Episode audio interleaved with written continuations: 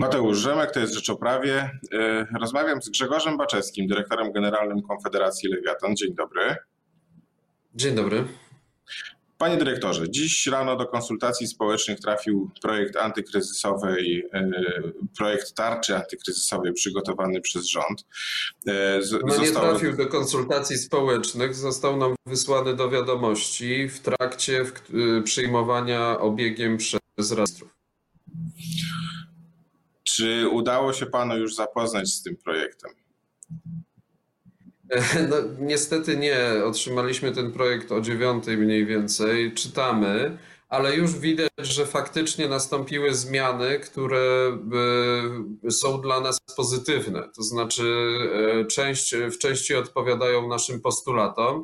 Przede wszystkim rozwiązania dotyczące przestoju ekonomicznego i obniżonego wymiaru czasu pracy zostały stycznione dla przedsiębiorców. Tutaj mamy po pierwsze zwiększenie limitu wsparcia, które firma może otrzymać, e, ponieważ obowiązywał e, limit pomocy de minimis na poziomie 200 tysięcy euro przez 3 lata, to zostało rozszerzone do 800 tysięcy euro, a więc więcej firm będzie mogło rzeczywiście z tego skorzystać albo przez pełny okres e, wsparcia, tutaj planuje się 3 miesiące. Po drugie, e, uelastyczniono również warunek utrzymania zatrudnienia, co było takim warunkiem blokującym dla wielu firm. E, to będzie utrzymanie zatrudnienia przez okres równy okresowi wsparcia, czyli skoro wsparcie zaplanowano na 3 miesiące, to również na 3 miesiące trzeba będzie utrzymać zatrudnienia po zakończeniu tego wsparcia. A więc to są już jakieś kroki w kierunku realno, e, przygotowania realnego wsparcia, które będzie do dostania dla firm, zwłaszcza dla tych firm, które naj, największe trudności będą przychodzić. Czy ten projekt, czy te propozycje rządu, one spełniają Państwa oczekiwania co do wsparcia, e, jakie państwo powinno udzielić?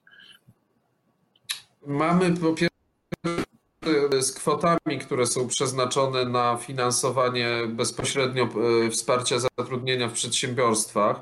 One nieco się zwiększyły, jak możemy na podstawie OSR-u ocenić, ale to ciągle nie są kwoty, na które liśmy. Nie ma już tam tych legendarnych 800 milionów na wsparcie zatrudnienia. E, wydatki z Fugasia będą na poziomie chyba 2 miliardy 600 milionów. To jest ciągle za mało, ale jednak wielokrotnie więcej. E, nie ma tam e, takich ważnych rozwiązań, jeżeli chodzi o upłynnienie finansów przedsiębiorstw, zwłaszcza postulowali tutaj o zwrot VAT-u i przyspieszony zwrot VAT-u i uwolnienie środków z split paymentowych. Niestety do, abolicja składek ZUS-owskich, która, która znalazła się w ustawie, dotyczy wyłącznie mikrofirm i samozatrudnionych, czyli tutaj znowu jest bardzo poważne ograniczenie. No, nie, nie możemy wspierać wyłącznie małych i mi, mikrofirm i samozatrudnionych, no bo oni muszą komuś sprzedawać swoje produkty i usługi, jak upłatną firmy większe, średnie czy duże. E, jeżeli ludzie stracą zatrudnienie, no to będzie problem e, z tym, żeby, żeby te firmy przetrwały, niezależnie od tego, że nie będą płacić składek VAT. My jako Lewiatan zrobiliśmy ankietę internetową e, na temat poziomu zagrożeń w firmach. E, I właśnie wczoraj w nocy skończyliśmy już zbieranie odpowiedzi, zliczyliśmy to. 94% firm, które odpowiedziały na naszą ankietę, deklaruje, że pandemia uderzyła w ich e, kondycję ekonomiczną, a 55%, że bardzo poważnie odczuwa skutki pandemii. 69% firm planuje redukcję zatrudnienia, e, przy czym 54% w ciągu dwóch miesięcy może zwolnić pomiędzy 20, 50%, 20 a 50% pracowników. Więc to są naprawdę takie liczby, które przemawiają do wyobraźni. Ta pomoc jest potrzebna już. 47% e, firm mówi, że może maksymalnie czekać na wsparcie od rządu 3 tygodnie, później zaczną zwalniać. E, więc e, ten proces legislacyjny teraz musi być bardziej, ale też uruchomienie wsparcia musi być bardzo szybkie. Ta ustawa właściwie w tej chwili już powinna mieć rozporządzenia wykonawcze, firmy powinny jasno już być poinformowane o tym, jak się mają szykować, co ma być we wnioskach, e, jakie dane powinny zbierać, jak przygotowywać te wnioski, gdzie je składać. To to są rzeczy, które w tej chwili powinny być równolegle do procesu legislacyjnego ogłaszane. No dobrze, ale pojawia się też y, y, bardzo y, poważna, poważny zarzut w stosunku do, do nowych przepisów, że nie przewidują zniesienia obowiązku ogłasz, ogłoszenia upadłości przez przedsiębiorców dotkniętych kryzysem. No z tej ankiety przeprowadzonej przez Konfederację Lewiatan wynika, że dotyczy to większości firm. Członkowie zarządów stoją teraz przed pytaniem, czy zgłaszać taki, czy zgłaszać upadłość w sądzie, żeby w razie czego nie odpowiadać całym swoim majątkiem za zobowiązania spółki. No z drugiej strony mają dylemat, że jak zgłoszą taki wniosek o upadłość, no to kontrahenci e, zerwą dotychczasową umowę, nie będą chcieli współpracować z tą firmą i ta firma wtedy na pewno upadnie. Czy, czy w tym pakiecie antykryzysowym powinno się znaleźć takie rozwiązanie, e, które by załatwiło w jakiś sposób ten problem? Tak, to znaczy to jest bardzo poważny problem, ponieważ y, y, członkowie zarządu są zobowiązani prawem do zgłoszenia upadłości w określonych rynkach ekonomicznych, jeżeli chodzi o wyniki firmy. Te wyniki się gwałtownie pogarszają. Ja mogę powiedzieć, że generalnie rozmowy, jakie mam z przedsiębiorcami, to są rozmowy, ja chcę ratować swoją firmę przed upadłością, chcę ratować miejsca pracy, potrzebuję określonego wsparcia. Więc to w tej chwili nie jest szukanie ochronnego majątku, tylko to jest e, szukanie takiego rozwiązania, które pozwoli zmniejszać upadłości zgodnie z prawem. I to jest pierwsza rzecz. Dlaczego to jest ważne? Jeżeli e, zarządy zaczną zgłaszać upadłość zgodnie z tym, jak prawo od nich tego wymaga, no to wtedy e, wierzytelności będą płacone w określonej formie. Tak jak pan powiedział, będą zrywane kontrakty, będą likwidowane miejsca pracy, ten majątek firmy będzie E, będzie podlegał, e, e, podlegał pod, pod procedury windykacyjne. No i właściwie wtedy mówimy już o tym, że, że, że taka firma się nie podniesie tak, po ogłoszeniu upadłości. Jakaś część rynku, to znaczy jakaś część rynku się jakaś część firm na ogłoszenie upadłości zgodnie z obowiązującymi przepisy, przepisami, to cała gospodarka posypie się jak kostki domina. Znaczy E, kilka dużych firm na przykład to z, zrobi i to, się, e, i to się rozniesie e, w, w, świadomości społecznej, no to po prostu wszyscy zaczną to robić. Więc w tej chwili trzeba zrobić wszystko, żeby powstrzymać taki scenariusz. Znaczy, ja powiem w ten sposób. Zarządy chcą o firmy i chcą walczyć o utrzymanie zatrudnienia i ochronę miejsc pracy. Nad prawo od nich wymaga zgłoszenia upadłości po prostu trzeba zmienić, tak żeby ten wymóg został uelastyczniony, e, żeby wydłużono przynajmniej termin na zgłoszenie upadłości, e, dlatego że w tej chwili po prostu to by było najgorsze, co się może stać, jeżeli firmy powszechnie by zaczęły upadłości ogłaszać. Wtedy po prostu już będzie bardzo ciężko odbudować gospodarkę. Czy jest jeszcze czas na zgłaszanie tego typu poprawek? Czy pan widzi taką przestrzeń, e, no bo to musiałoby się dzisiaj wydarzyć pomiędzy tym, jak rząd wyśle ten projekt do, do Sejmu. Sejm chyba w piątek uchwali te, e, te rozwiązania w trzech czytaniach. Te postulaty zgłaszane. Ja, ja jak słuchałem i czytałem różnego rodzaju materiały, to takie zgłoszenia były. E, można to zrobić na etapie prac sejmowych.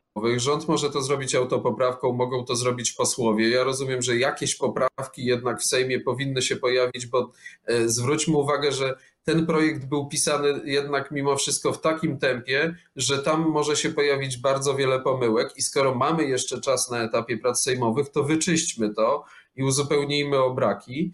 E, natomiast e, no jeżeli nie w tym projekcie, no to zasiadać do następnego. Tak? Ważne jest, żeby przyjąć to, co jest i, i pracować na następnych e, rzeczach. Natomiast uważam, że prace sejmowe powinny uwzględnić najważniejsze sprawy, o których wspomniałem.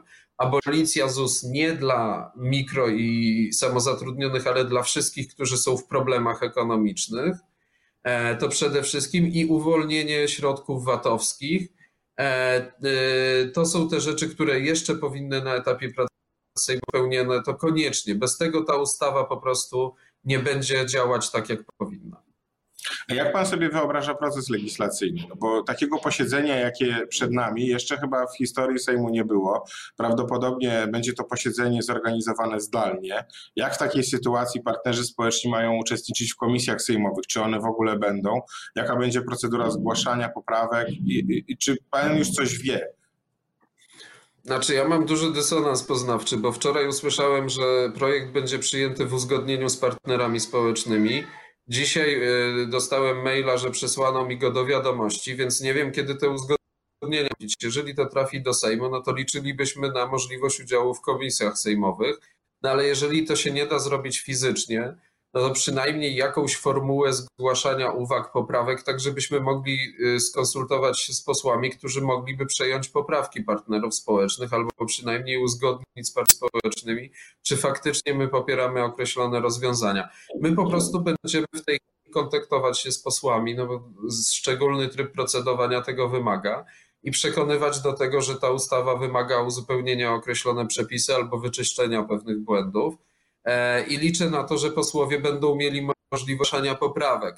W jaki sposób one będą e, głosowane, przygotowywane przez legislatorów i głosowane przez komisję, jak przewodniczący poprowadzą te komisje, tego sobie nie wyobrażam.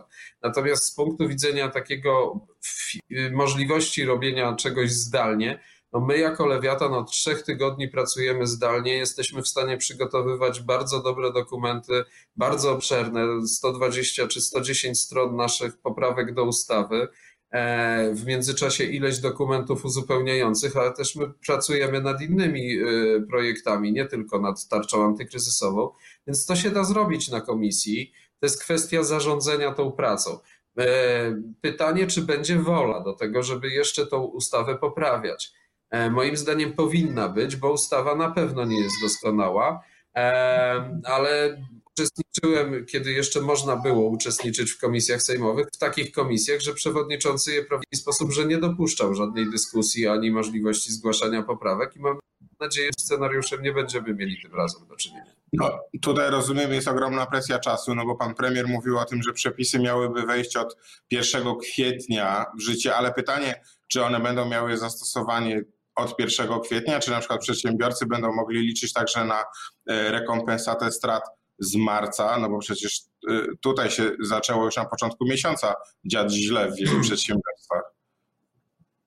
Wiele rozwiązań powinno obowiązywać od 1 marca. Nie doczytałem jeszcze tego, bo jak pan wie, przepisy tego typu są na końcu ustawy i nie zdążyłem. E, e, uważam, że niezależnie od terminu wejścia w życie rozwiązania powinny móc działać wstecz, czyli od 1 marca, bo wiele firm właśnie w marcu już zaraz na początku odczuło konsekwencje COVID-u. No, miejmy nadzieję, że posłowie zdążą doczytać e, ten projekt, bo wszystko dzieje się tutaj naprawdę w szalonym tempie i liczę na to, że jednak będzie, e, znajdzie się jednak chwila na rozwagę i na refleksję, żeby te przepisy, które mają służyć polskiemu biznesowi, faktycznie dokonały jakichś zmian pozytywnych. Jeżeli głosowania mają być w piątek, no to mamy ponad 24 godziny, żeby jeszcze nad tym pracować i myślę, że w tej chwili po tej nadzwyczajnej mobilizacji przedsiębiorców, różnych środowisk, partnerów społecznych, e, którzy pracowali też dzień i noc nad uwagami, e, mamy prawo oczekiwać, że posłowie poświęcą temu cały czas, który został do głosowania.